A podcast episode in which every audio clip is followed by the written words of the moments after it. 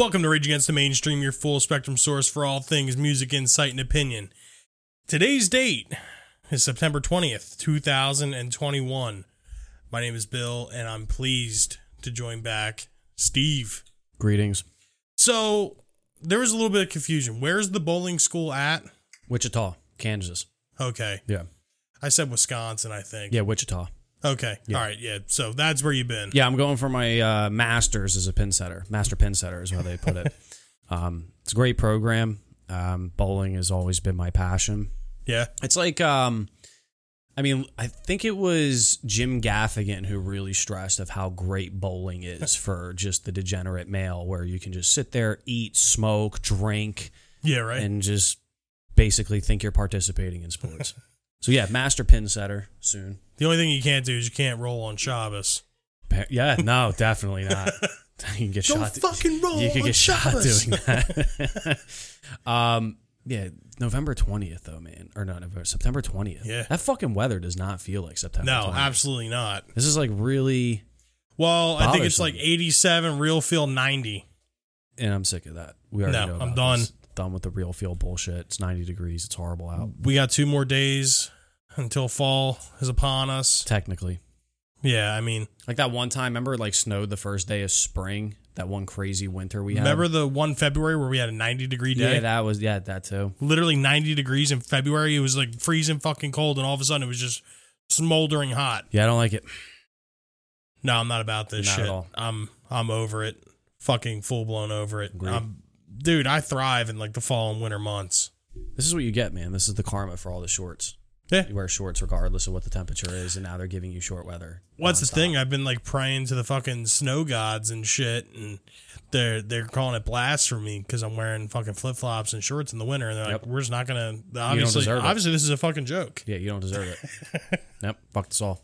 So, um, Is Bill responsible for the heat wave? Hit us up on her. so in the past couple weeks, have you encountered anything new or interesting? yeah, a couple things. One thing I, and I'm sure we're going to touch back on this later, conveniently enough. Um, Exodus, I've brought them up before about their new album coming out. Um, the beneficial thing, and I, I'm not a Spotify user, so I don't know how it works on Spotify, but with Apple Music, when you add a new album, um, anytime that a new song drops from it or the album drops in its entirety, it immediately shoots to the front of your library. Okay, Um, so that way you know like when it's dropped because the more albums you add, it gets you know lower and lower and lower, but it immediately shoots to the top. So Exodus, um, among another band that we'll mention later, they shot up to the top of my library, and Exodus released a new song called Clickbait. And I brought this up before. I'm sure we can probably make this into a discussion at some point, yeah, possibly. but the lyrical content, man, and the thing about Exodus is is that they're clean enough where you're hearing what he's saying that makes me want to know exactly what he's saying. So Yeah. the cool thing without music, you can click a little tab and it does like a running, almost like karaoke style of the lyrics throughout the song. Oh, So it shows you okay. in blocks and when it's like hitting that part of the song. And I was like listening to the lyrics, man, while I was listening to the song. Gary Holt, great. Like he's Oh, dude, so the instrumental work is so good.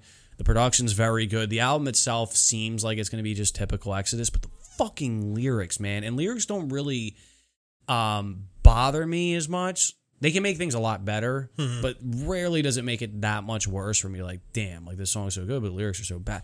yeah, But it's like he is trying so hard to just take advantage of what we've seen in the last couple years politically and Mm-hmm. just like the lyrics look like they were written like he was in bed one night and just said, I'm fucking sick and tired of fake news and let me just write these lyrics out Yeah. real quick. Like it's just it really seems forced. Um, I mean, obviously, if you're you're about that lyrical content and that political stance that they make, but it's it's just very cheesy from Exodus's point. yeah, and it's funny too because Exodus I've always held up to like a higher regard of Yeah. those thrash bands only Yeah. because of how, like how overlooked they were. Yeah, and it's just like i mean like granted like there's always been traces of like political shit in thrash music but yeah. That's And not what i'm and- looking for And I don't mind it at all. It's like I said, it just seems so forced. Mhm. Like early Exodus, I mean, even like, because I'm a huge punk fan, so I don't mind it at all. But when it looks like you, it's almost like when people are like posting like Black Lives Matter or things in their bio and then they just change it whenever it becomes popular. Yeah. Like, do you really fucking care, or is this just what like people are doing? So I'm gonna do it too. And like for Exodus, the lyrics themselves, and like me and you have written lyrics. Like we know the mm-hmm. process. Like I know understand like rhyming schemes is like generic enough, like writing poetry, whatever. But when I'm reading them, I'm like, this like this is just it's so generic for Yeah. Exodus and such a talented band that where it really fucking took away from the song for me, in my opinion. Yeah, that's I mean, it's called just- clickbait. I mean, I should have known better. I mean, I can't talk too much shit because the way we name these episodes kind of uh, Literally imply that. Yeah. Yeah, we'll just call this episode clickbait. How else are we going to get you guys to watch and listen? We're gonna call this episode clickbait. Perfect. Yep. Nothing else. That'll work. Yep. Um, principle. Speaking of clickbait, uh, a couple weeks back, uh, you had Inkcarceration Festival, you had Rocklahoma, you had Blue Ridge Rock Festival in uh, Virginia, and obviously we've had uh, friends of the show on actually all the festivals. Those on the you know the past couple weekends. Scrolling through YouTube as I normally do on my search just for you section, I saw Steel Panther played. Well, first off, they played Inkcarceration Fest, but they also played uh, Rocklahoma, Okay. and they had a pro shot from Rocklahoma. Dude, it was fucking incredible. Love the pro shots. They um, I don't know the new bass player's name, but the original bass player is gone. Didn't they have like a tryout thing? Yeah, Yeah, yeah, yeah. I mean, I think I, I mean, Steel Panther. All the shit's like you know satire. Yes, yeah. So I don't really know the backstory on it. I I I was going to look it up and I completely forgot. But I mean, at the end of the day, it's Steel Panther. They they could fucking have anybody and it would Yes. still be good. Yes. You can But- literally just play audio track behind the guy. And have Exactly. Muted. Who gives a fuck? They and I love how they opened up with Eyes of a Panther. Yeah. It's just like such a good like opening song. And Yeah. they went right into just like Tiger Woods. Like, dude, they're I, I've always wanted to see them I gotta say, man, for Steel Panther, what's really cool is successful as they are, but with like absolutely zero pressure on them. Oh my god. There's nothing they could really do wrong. No. I mean, obviously, there's things that they could do wrong. Like, dude gets caught up in a rape scandal or some shit. But I'm just saying, but like, they're like, well, like there's Panther. no you expect? expectation. It's just they could go out and play wherever, do whatever. They have a reputation, but they're not mainstream elite Mm-hmm. reputation, and they're successful doing it. Yeah, and it's it's just like how I've always seen Steel Panther as kind of like the weekend warrior type band. Yes. You know, like you and your buddies get together and you play the fucking local pub down the street over the weekend. You play some fucking Did you say cla- local pub? yeah, local pub. Is that where we're at now? we live in Jersey. Go down to the pub, mate. Aye. you you go down to the pub, get a pint. Grab me a fucking Guinness, eh? aye. You know, you know what I mean. Though, you know, you and your buddies, you go Hot out. out there, isn't it, bro? All right, go ahead. Sorry. You and your buddies go out and play some Zeppelin tunes or Yeah. Van Halen or some shit in a fucking bar, and that's just what you do. That's the like mindset of Steel Panther. Yeah. It's just to have fun, just like be It's that jam band all the time. Exactly. Yeah. And dude, they're just such a good fucking like cover band too. Like the shit they play, and they sound just like these fucking bands they're doing. Yeah. And like I said, I've always wanted to see them. Unfortunately, weren't we weren't able to get the Inkcarceration Festival this year, but I wanted that was actually my like main reason for like really wanting to go was to go see Steel Panther because like to see them at a festival, I think would be like the prime like place to see them. Absolutely. You know, I mean, I think it's funny too. I almost wish that um like you'd have like bands like Poison or Motley Crue, Def Leppard, whatever that would like do these like stadium tours and bring Steel Panther to like play the stadium. I don't understand why they don't. You know what I mean? Because It's they a win-win are a for great everybody. opening act, and they bring basically the crowd that those bands are neglecting now. Yeah. You know what I mean? The younger 80s hair metal fan mm-hmm. is more digested into the Steel Panther realm as opposed like I wouldn't pay fucking you couldn't pay me probably to go see Motley Crue and sit there the entire time to see it. And especially like bands like Guns N' Roses and of that era. Yeah. Nowadays it's like the fan base is just because they loved that band so much. Yes. Meanwhile, I would pay to see Steel Panther just because of the experience that they're going to provide. Because even in recent videos that we've you know shown together and shit, they're still very talented. Mm-hmm. They still can perform very well. There's not a lot about Motley Crue that I like where I'm willing to go suffer Vince Exactly. Neil fucking squealing for an hour. And there's nothing that makes that desirable to me. But like the thing is too is you have bands like you know these '80s like Yes. '80s washed up type bands, and there's probably a good portion of their audience that don't even know Steel Panther exists. Exactly. Like they're like to bring Steel Panther out on a tour like that with these kind of bands, it would be a fucking no brainer. Yeah. And like just let alone from their the Steel Panthers fan base, like you'd sell fucking places out. I wonder if it's because of the satire element, because it's basically Like contradicting. It would almost be like if like Pearl Jam and like the big grunge era bands took like Blur out on fucking Or like tour. Seven Mary Three. Yeah, you know what I mean. Um, because I, I don't know. I mean, at the end of the day, that's like the thing. It's I guess Steel Panther doesn't really fit the realm to be serious enough to play with these bands, but dude, I mean, They got the chops, dude. absolutely. Like Well, they're not a fucking. They probably don't want the they don't probably don't want to bring Steel Panther out because Steel Panther will fucking outdo them on their own songs. yeah, probably. That's probably what it is. I mean, maybe not Def Leppard, but Motley Crue, one hundred percent for a fucking fact. They they'd outperform Motley Crue. They'd probably outperform Poison too. Yeah. I mean, don't get me wrong. I've seen Poison. and They're good live, but from what I can see from Steel Panther, they'd fucking just decimate them. That would be like the equivalent, like when I went and saw Judas Priest and Deep Purple, and Judas Priest played before Deep Purple. Ooh. And after Judas Priest was done, that crowd thinned down to the most geriatric crowd I've ever seen. Like, hmm. dude, it, it went from like anywhere between 18 and 35, strong gathering, leather jackets, fucking patched up vests, Yeah. To like New Balances and Wrangler jeans and Jean Budweiser and a tucked in flannel. Yeah, it was so quick how it happened. Like I stayed because I really wanted to see Deep Purple. White pocket T-shirts Hundred percent jean shorts. Yep, yep. Bunch of Garys and Stans and Randys. Yep, absolutely. Um, and Deep Purple was awful. They sucked. Were they? yeah, the vocals were horrible. Wow. Uh, instrumental, like, it was cool. It was cool to see Deep Purple. Like I have that off my bucket Yeah, you list. could It's say a you saw Deep very Purple. yeah memorable band of their time. Um, but like that's the thing. Like imagine like Steel Panther could bring a crowd like that, and then it thins out so much for a Motley Crue show.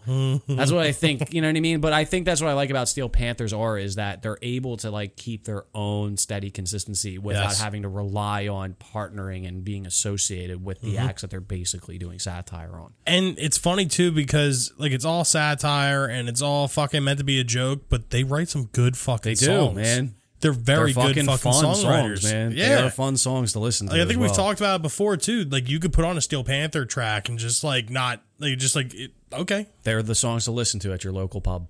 yeah. The jukebox is going. You can catch Rage Against the Mainstream at your local pub, coming to a city near you. You're a couple Jameson and ginger ales deep. Just and that's Steel Panther. On this day in music history, On this day in music history, September twentieth, two thousand and twenty-one. this is second second time I did this. On this day in music history, September twentieth, nineteen sixty-nine. John Lennon leaves the Beatles, but agrees not to make an official announcement. The recording of "I Want You," "She's So Heavy," marks the last time all four Beatles were together in the same studio. Who gives a shit? Yeah, I, I, I'm. I literally like when like when we're going through and doing these formats and like writing everything down. It's just like literally, I only put the Beatles shit in there so we have It's something. necessary. Like, like. I, I have an absolute respect for the Beatles, but Yes. we talk about it all the time. overrated. There's just never been a point in my life where I'm like, you know what? I really want to listen to fucking Revolver right now. like Sergeant Pepper's really, I'm really feeling Sergeant Pepper. Like, like if they come on, I'm never gonna turn it off. But there's just never a point. There's a hundred other bands in that mood where I could find something better. oh, absolutely. 100. percent uh, 1973, the body of the Byrds guitarist Gram Parsons is stolen, taken to Joshua Tree National Park, where it is set on fire. Cool. I mean, I don't know why, but cool. yeah, I would like to look into this one a little bit more. If you know, please you know contact us. Gram Parsons' corpse was lit on fire at Joshua Tree National Park. Hit us up on our social medias. 1973. Also, Jim Croce is killed in a plane crash in Natchitoches, Louisiana. Natchitoches. Not Natchitoches, Louisiana, at age 30. It's crazy. Yeah, I like Jim Croce. I turned 30 this year. Yeah. You're about the you're tur- you're around that fucking corner there, my friend. yeah. I didn't realize he was that young. Yeah, like, Like, I guess in perspective as a kid, you probably think that's like that's old as fuck. Now Well- that I'm like hitting that age, I'm like, damn, that's well, it's like we've talked about before. young. Like you look at like pictures of like your parents and shit in high school, they look like full blown fucking adults. full blown. Then like Like Led Zeppelin when they were like 19. yeah, they look like in their fucking late yeah, like thirties. Bill Ward. yeah, like Bill Ward looked like he was sixty when he was fucking twenty Yeah, dude. He's perpetually That man was perpetually catching. a sixty yeah, five year he fucking turned 18 and immediately hit SSI. But see, it's it's even fucking crazier because like you look at like high school kids now, Baby And- face. and like you're looking at us, and like I think back to when we were in high school. Like, did we look that young? Well, it's funny because I saw a video, and I guess we're at that age where our high school era is becoming old school, Mm-hmm. where it was a compilation video of high school students in 2002 or 2004, I want to say. okay. And all the comments on it were basically younger people, like, wow, they look so much, the kids look so much older back then. Wow. And I'm thinking to myself, like, bro, like, I thought I looked, like, I still get carded for cigarettes to this day. When I was just at Wawa, Yeah. I got carded. And it's it's a nice experience. I fucking love every minute of that. But I didn't no way feel like what Bill Ward probably felt like Oh walking down a high school at 15. For perspective, That man Steve prob- graduated in ten. I graduated in 2011. Yes. Yeah. Kicking 30 soon. You're coming next. Yeah. Coming. Yeah, I'm right behind you, man. 1979, the Clash bass player Paul Simonon frustrated because the crowd at the Palladium in New York City isn't standing. Smashes his instrumental stage. Photo becomes the very iconic cover for London Calling. London calling. It's funny because they also in- integrated the uh, Elvis Presley color scheme. The way it says, yeah, like London Calling is what Yeah. like Elvis Presley. I don't know what the story behind that is because they literally use the same font and almost color scheme as that Elvis album, which is interesting. I wonder what created that to be part of this photo. I never really thought about that because Well- I never even thought specifically that that was just a situation they got a photo of. Well, I mean, you could put it like you can make it very simple. Like like smashing an instrument on stage, like the most rock and roll thing you can do. What's the epitome of rock and roll in Elvis, America? Elvis. True, 1979. He's the king. Yeah. How do you feel Yeah. about this album? I like London Calling. Great album. I'm not a giant fan of the Clash. I'm not either. but I do like this album. yeah, I'm a big um like Strummer and John Lydon from the Sex Pistols. They Hmm. were very contradicting towards their stance and what they were in the punk community in the early stages. Um, so yeah, I'm not a huge fan of the Clash either, but London Calling is a very good album. Hmm. Like that is essential top 100 somewhere in there. You know, it's funny. Like I never like. I I feel like I say this shit all the time. I never really dove into this for this particular reason. Yeah, yeah, yeah. But I feel like should I stay or should I go? Really fucking ruin the Hundred Clash percent for me. Same way smells like Teen Spirit almost entirely ruined it for me and for Nirvana. Same dude, way I like hate that song. Rooster almost killed Alice in Chains for me. That would have been a But fucking. this that- that album, this is bad one, yeah. This is one of those albums where you know if you're on the fence with the Clash and you listen to this whole album, Mm-hmm. like especially the "Should I Stay or Should I Go" complex, this will erase it immediately. Yeah. this is like epitome Clash. Even the self-title, um, "Give Them Enough Rope." There's a lot of good albums around this era and before it, but this album, Yeah, I do it's like got everything. It's got a reggae feel. It's got a punk feel. It's got a rock. It's a very balanced album. Speaking of balancing, in 1992, Pearl Jam play a free concert in Magnuson Park in Seattle where they register thousands of fans to vote in the upcoming election between Bill Clinton and George Herbert Walker Bush. Yep. Um. I feel like there's something, I feel something brewing here. Yeah, this is kind of relatable to something I mentioned earlier. Stay tuned. 2000, the first episode of MTV Cribs airs on the Music Network, showcasing the mostly lavish homes of Jewel, Moby, the Osbournes. The popularity of the show helps the Osbournes land their own reality series a couple years later. I mean, I, I'm not going to say Ozzy was on the verge of becoming obscure Yeah. by any means because of who he is, but this definitely helped breathe new life into his career. 100%. Like you're thinking 2000, Ozzmosis had come out, and he was really not doing anything. Well, I was Like, even gonna say, th- all right. So this is around the turn of like MTV going reality TV, basically. Not even music television anymore; it's just reality television. Um, but yeah, I totally agree with that because Ozzy was starting to become into that whole of like, like Eric Clapton. Like Yes. you're a fan if you knew his music, know his music, or it's been specifically passed down to you. Like Eric Clapton's not one of those artists where you're 17 in 2020 and you just mm-hmm. like stumble upon him without any insight. And yeah, Ozzy, it's funny because I forgot about the Osbournes where that was like basically one of the first reality, Reality like shows. like meet the Kim like the keeping up with the Kardashians Yeah. and it was fucking Ozzy and his family.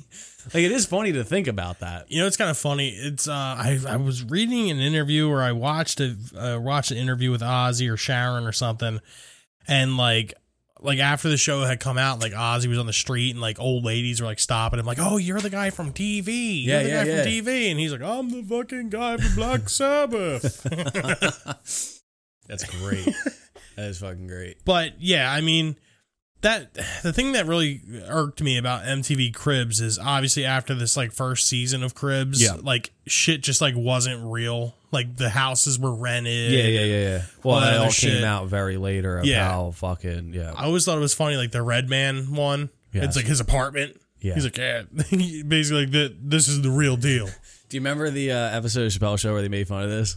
Yeah, got my fucking dinosaur eggs. Only three of them in the world. I got all both of them. Like, dude, and he cracks it off. and wasn't there like an African statue or some shit? Yeah. Dude, that was so good. That was another thing, man. I really missed the time because when we're talking about satire, where you could, like, South Park is probably one of the last really, and even South Park starting to get a little censored on the way they do things and getting super biased on certain ways. Like, Family Guy can get away with it to an extent. Mm-hmm. Well, Simpsons got Family Guy has completely. That's what I'm from it. saying. Like they, it lasted for long enough where Mm-hmm. they still trying, but like that era of the the Chappelle show and the cartoons at that point, it was so less. It was super offensive, but we were less offended. Like I, we Yes. like found reasons to feel offended, and I don't want to say like, oh, now we have an easier way to express our voices. People have always been offended, but that's a problem because. The media really propels you sometimes to feel offended. Like you see shit on the news constantly, and then it becomes a thing of black uh, popular culture. Like I said, like the Black Lives Matter thing. Genuinely, there were a lot of people that cared, Yeah, but there was a lot of people that posted that shit. And then the minute there was a situation with like Israel and Palestine, then it's changing this to free Palestine. Mm-hmm. Then the whole thing with Afghanistan, save you know Kabul. Like it, it, like they're just changing with the times and not necessarily out of care. yeah, it's all for clout. Yeah, I mean, and that's that's a problem. Yeah. So to kind of bring this thing together here, going back to Pearl Jam playing that free concert in Yeah. 1992, we want to get on a discussion, uh, something we don't ever talk about on this show. And disclaimer Rage Against the Mainstream podcast is not affiliated with any political parties, and we do not take a personal stance in anything as a as a show. We also don't hold confirmation biases. if that wasn't enough uh, insight into what we're getting ready to talk about, we're going to talk about politically charged musicians and artists. Yes. So I feel like a really big one we can knock out immediately Rage Against the Machine. Yeah. if there wasn't a, like an epitome for a politically charged act, Yes. Rage Against the Machine is it. Yes. And those of you that aren't aware, they are pro socialism, pro communism, basically. Yes. Um, I mean, if the fist icon isn't enough for you. yeah, pretty and much. the, the thing about Rage is Just listen to their lyrical content. so there's two bands that I hold into respect, and I think a lot of it goes to um, educational factor to be able to make this stance. See, this is where, again, me and music, I have a strong separation from the personality. Yes. as opposed to what you're producing. I don't have to agree with your views at all, right? But if your music is enjoyable, regardless of what's in the lyrical content, I'll find a way to like it because that's just how I adapt with music. Like if it sounds good, it feels good, it creates a good emotion, I enjoy it. That's all I need. Um, and Rage, Tom Morello was a political science major. I believe he went to some prestigious. He went to. Harvard. Yeah, right. He went to Harvard right? with fucking Barack Obama, Yes. dude. They were boys. Yeah. So Tom Morello, I give a lot of credit for because he's not coming from a stance of ignorance. He's coming from an He educational understands. He what he's, what he's talking, about. which doesn't mean that he's right. That's the best part I love about like political Mm-hmm. debates and especially in music because there is I'm a firm believer like I I'm a um a pin setting master pursuant, right? I'm a Yeah. master pin setter pursuant, but I'm also a minor in sociology and a double minor with psychology. So I appreciate the gray areas of life, and that's the best thing about music. So Tom Morello with Rage, even Zack de la Rocha, like these guys were intelligent human beings to be able to create what they were creating. They were also talented at their craft, but they were also intelligent to back up what they were producing to a crowd, mm-hmm. what they were writing, and that's another thing. Going back to the Exodus song, the lyrics from Rage, again, you don't have to agree with them, but they're insightful. Yes. Another band that's very similar to that, and I think he's a professor at an Ivy League school or somewhere, is the vocalist from Bad Religion. Okay. Bad Religion is super politically driven, and all the lyrical content very intelligent.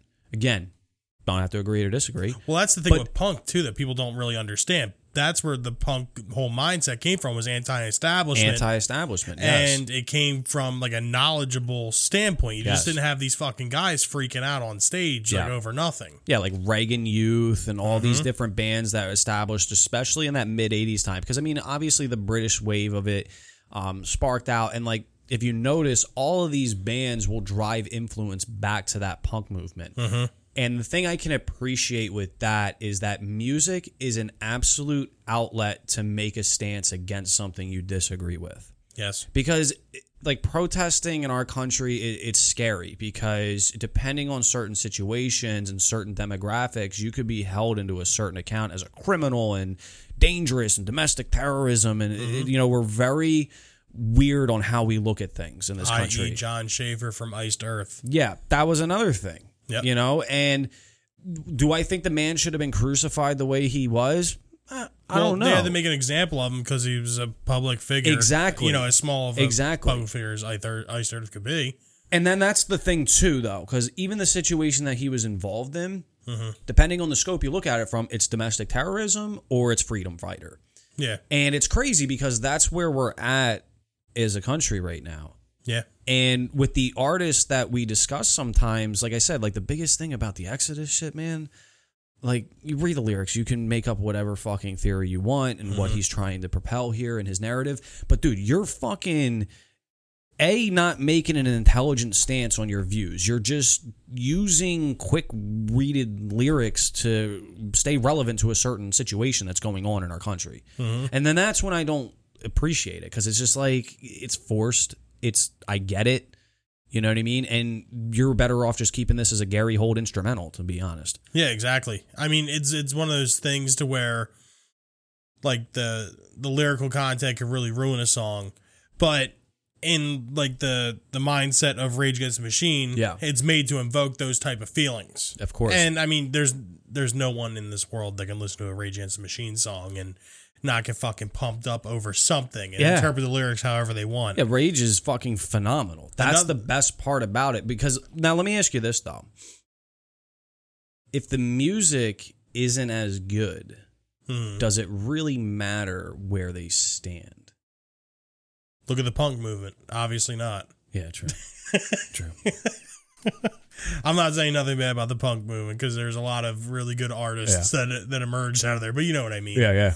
Like we're not talking about fucking like John Petrucci here. Yeah, true. Like you don't you don't see John Petrucci wearing his MAGA hat or whatever. True. I mean I don't know if he's affiliated with the of the Republican Party, but True. um, another artist or group that is very politically charged, but if you're not knowledgeable enough to have known it, it's one of those things that could fall under the radar. Is Pearl Jam? Mm-hmm. You know, from earlier, you know that story, but you know, like worldwide suicide, Bushleaguer, Yeah. even Jeremy, like it, Yep. Eddie Vedder brought that punk element to Well, all Pearl those Jam. '90s bands were building off of making an alternative sound from the thrash punk Mm-hmm. movement, and majority of those '90s grunge bands basically are just more polished radio friendly punk. Yeah, pretty Basically what a lot of those bands were. Yep. But Eddie Vedder, you know, in in the I mean, he's one of the greatest lyricists like around. But, you know, he's able to bring it to a place where, you know, if you're not politic if you're not into politics or anything, it's not going to single you out. Yeah. It's something you could clearly listen to and enjoy Yeah. and he just brings it to the mainstream. I mean, Of course. you know, And the thing about that is, which, see, it could be a double edged sword because the moment you come out and make a solid stance of where you stand, then you're limiting or narrowing your fan base because the way people treat politics today, it's like do or die with some people, which to me I mm-hmm. find crazy.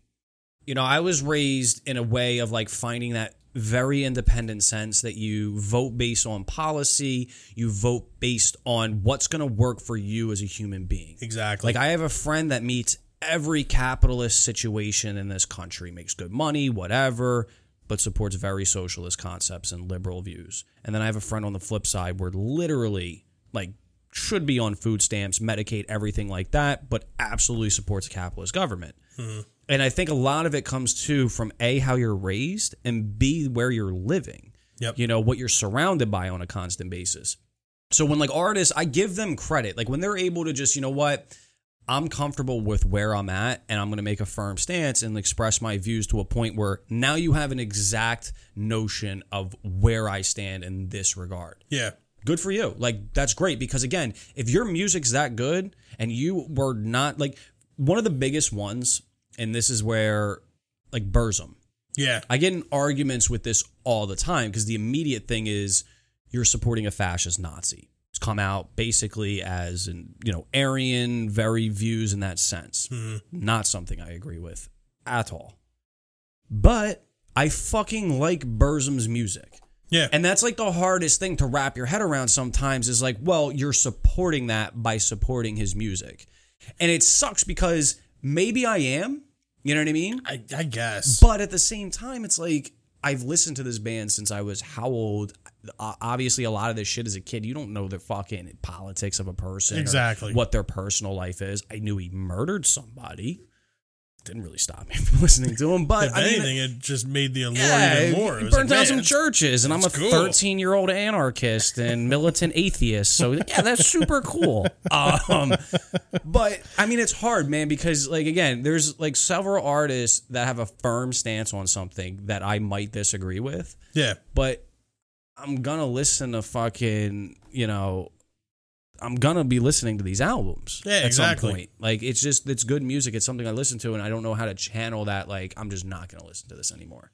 Then going into someone that's not as um not as subtle with it. Megadeth. Yeah, Peace sells but who's buying? yeah. Countdown to extinction. Yep. Hangar 18. Literally about the conspiracies of aliens being on Earth. Yep. super anti-establishment type band. I mean, I think, I think at the end of the day, if y if you're if you're making music based off of politics, it's usually an anti-establishment type thing, as we've seen. Very rare are you taking like a full blown political stance, Yeah. like Rage Against the Machine. Yeah. It's just, um, I guess in a way, it's just easier to just be anti-establishment. Like, oh well, I I fucking hate everybody. And that fits the scene though. Yeah, You know, it fits the scene very well with especially bands like Megadeth because that, like I said, that thrash culture, the punk culture, and then even going into the '90s, like Pearl Jam, um, like I mean, even like Nirvana had their moments. You know, um, even Rooster is like kind of a speak on the Vietnam War in a sense, Yeah. based on Jerry's what father. Yeah, his father. Yeah, so I mean, like One hundred percent. There's some Vietnam. very yeah 100% there's some very subtle notions in like later bands where some bands derive their entire you know lyrical content and their song force behind the idea of politics Mm-hmm. and i think for earlier thrash bands it was harder because they were building off of the ideas where literally i want to say at least more than 50% of every single punk band between like 1980 and 1991 Mm-hmm. were just driven by politics. Black Flag. Black Flag, like I said, Dead Kennedys, uh, you know, any band around Mm-hmm. Even that The time. Clash. The Clash, absolutely. Sex Pistols obviously Mm-hmm. started that. The Ramones, they had their own insight, and then obviously you see that again. You had pop punk bands that branched into that, like Green Day, Mm-hmm. for instance. You brought them up earlier, and before we were talking about this, um, but like "Wake Me Up When September Ends." Mhm. I mean, and that was another song where it's like at the time hearing it as a kid, it was so fucking in your head that you couldn't not know what it sounded like.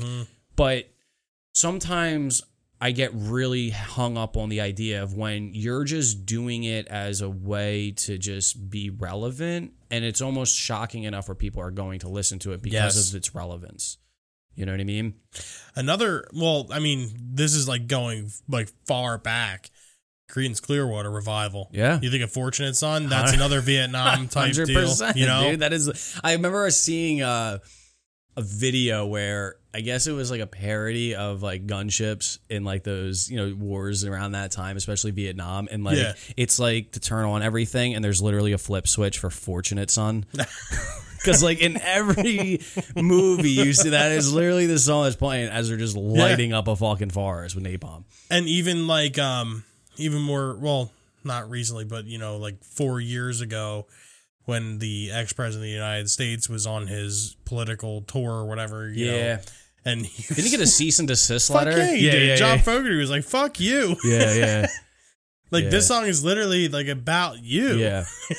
and it's great too because I think even in the the past two presidencies now, with our current one and the one that just passed, like it is amazing to see like how divided things have become. yep And then this is why I really stress like how important music is in a sense because it can be it can be so universal yes if you start really you know like dictating because like again music for me is an emotion. Music to me is something to just like create a feeling and if it sounds good it, it's gonna be good.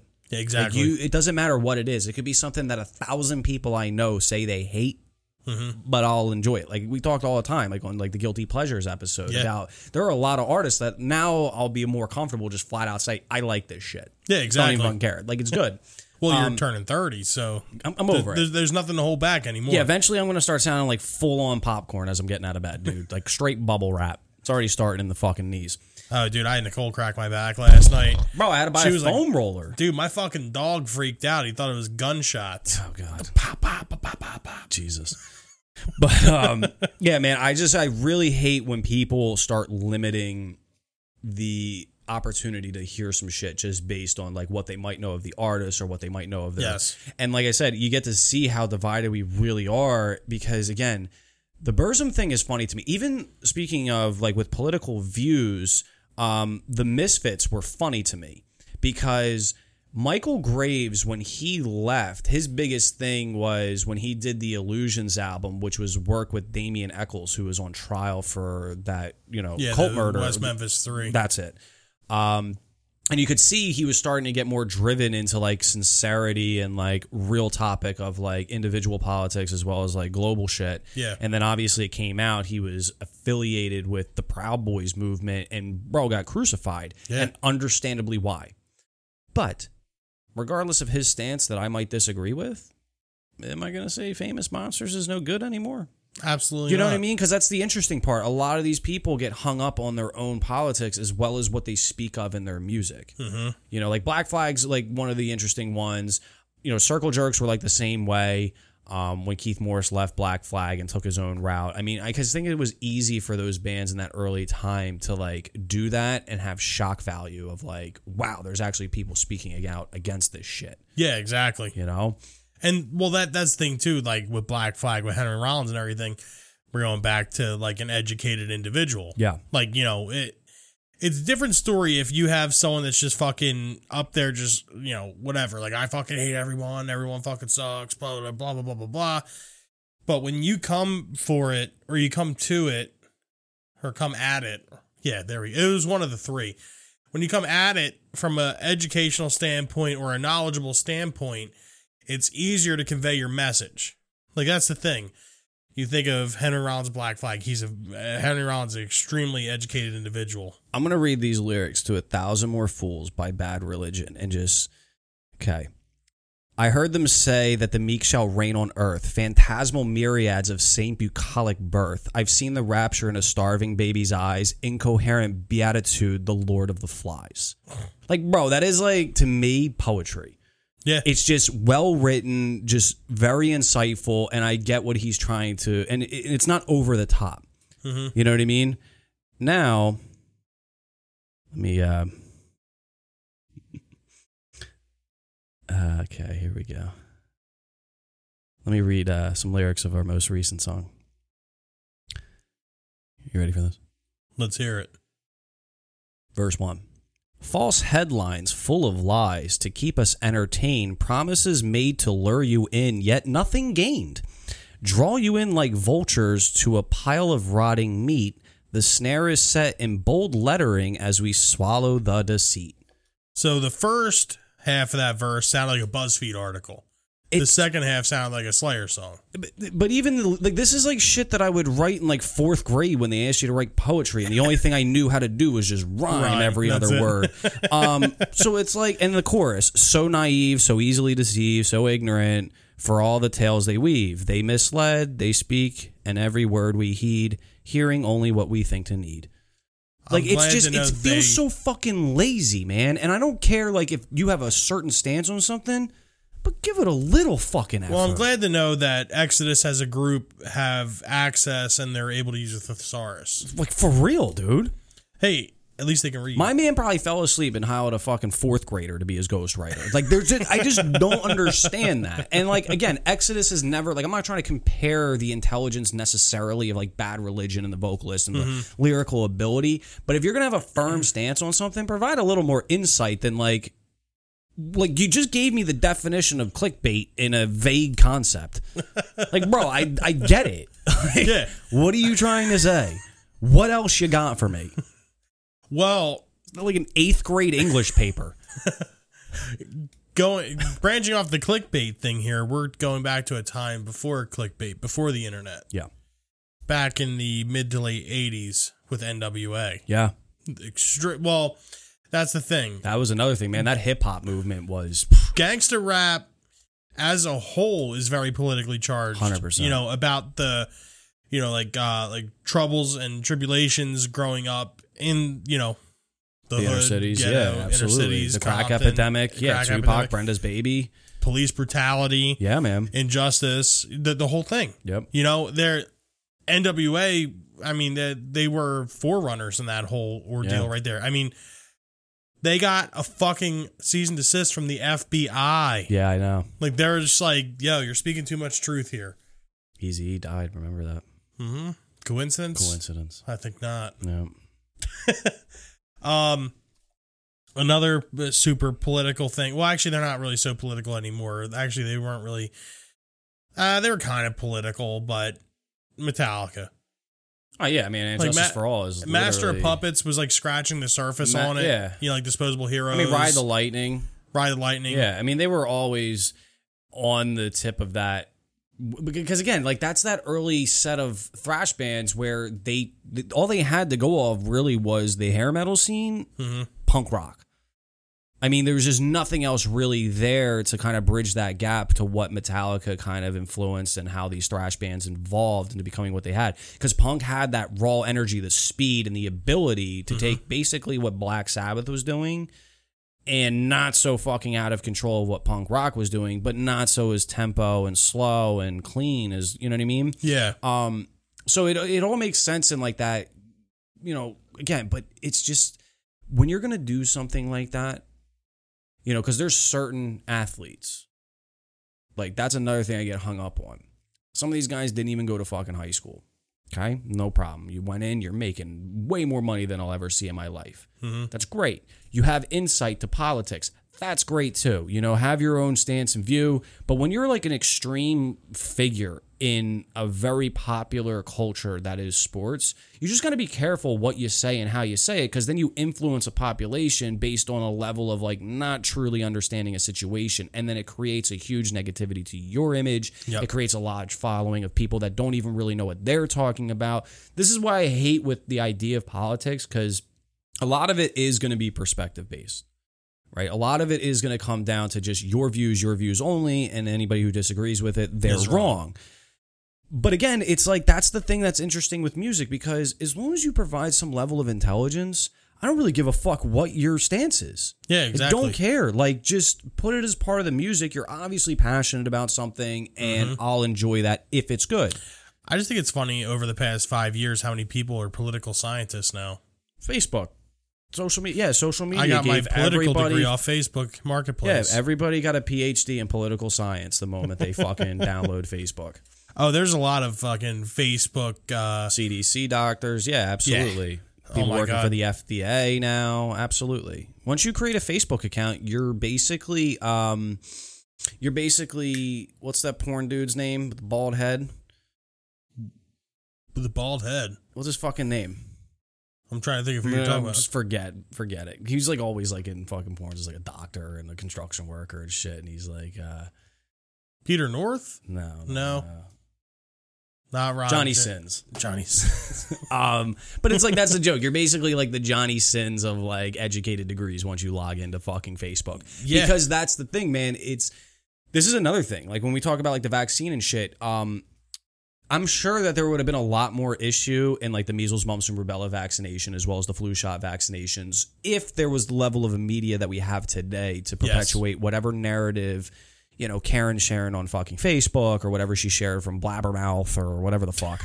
you know what I mean? So again, like I don't think anything of is wrong. It's definitely expressing your freedom of speech or following your constitution, but it, it creates a level of interest in me to find out like how you know different people can fucking be based on something that was n- developed not that long ago. Like we're talking 07, 06. yeah. And now it's like, you have an issue? Let me just log on to my fucking phone and talk about it and get 85,000 people to just be like, wow. You know, it's just nuts how it works now. I just wish that it worked that way for us. Yeah. Like when the news came on, like, dude could say it was 102 outside and really it's fucking 75. I wouldn't fucking know. Yeah, exactly. I'm going outside in shorts and a t shirt. It's funny like the way that like the meme culture has spread and Yeah. you know political views have spread i almost wish that like our podcast would spread that at that fast Yeah. at that much of an alarming rate Maybe I'll just take a dump on camera and that'll do it. That seems to be like the things these days. what do you think so to kind of wrap this one up um, do you have a particular band or artist or album that you think kind of like encapsulates the idea of a politically charged band? Or do you have a favorite? If I have a favorite, honestly, I would like to say, and this is going to seem fucking weird considering it's not my favorite album by them, but just to keep it on the title of our show, just because it is that fucking good. And I'm going to debate this. Hold on. evil empire No. self-titled Nope. battle of los Angeles. Battle of angeles Los Angeles. I think it was one of them I think Battle of Los Angeles, um, like I said, they're just like a very interchangeable band, um, where their stuff just kind of like constantly, depending on your mood, like any album could be your favorite album at some point. I do want to say though, I'm going to get off that one because I do want to say, and because I keep bringing them up, but "Suffer" by Bad Religion is probably what I'm going to just settle on because I don't want to take the easy route, and I was just wanted to search for that while I got it because I wanted to make sure I had it correct. Well, for someone that has zero interest in politics at all, Yep. I, have to take the easy route in it. Metallica's "And Justice for All." First off, it's one of my favorite albums of all time. Second off, it's a politically charged album. Yep. Third off, it's Metallica. So, Yeah, "Suffer" by Bad Religion is definitely mine for that one too. like, just like the ideas based around "And Justice for All." Yeah. I mean, it's just it, it's a it's an eye opening album. It is. And again, I think like that's a turn of a tide where the late 80s and what was going on, even the punk bands that were putting out albums, because Suffer came out in 88.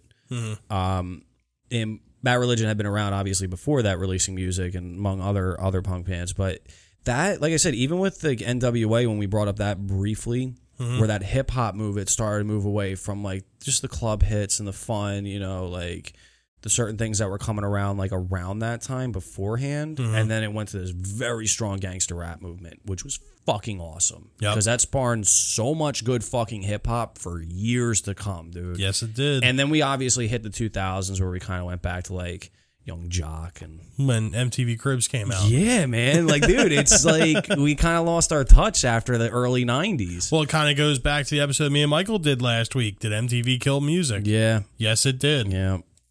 It wasn't a definitive answer, but it, it, it's a uh, it's a logical conclusion. I'm a gambling man, so I would have minus 200 odds on MTV killing music if it came out to be fact. definitely the odds are not in the favor there because I think MTV definitely fucked music raw. yeah, When the- literally fucking destroyed it. Raw. Yep. So, what do you think? Did Do MTV raw dog music? yeah. I love the setup for that because we could say like the most ludicrous shit. And it's just that, what do you think? yeah, what do you think? just tell us what you think, please. What if Rage Against the Mainstream? Should Steve take a dump on? no, yeah. God.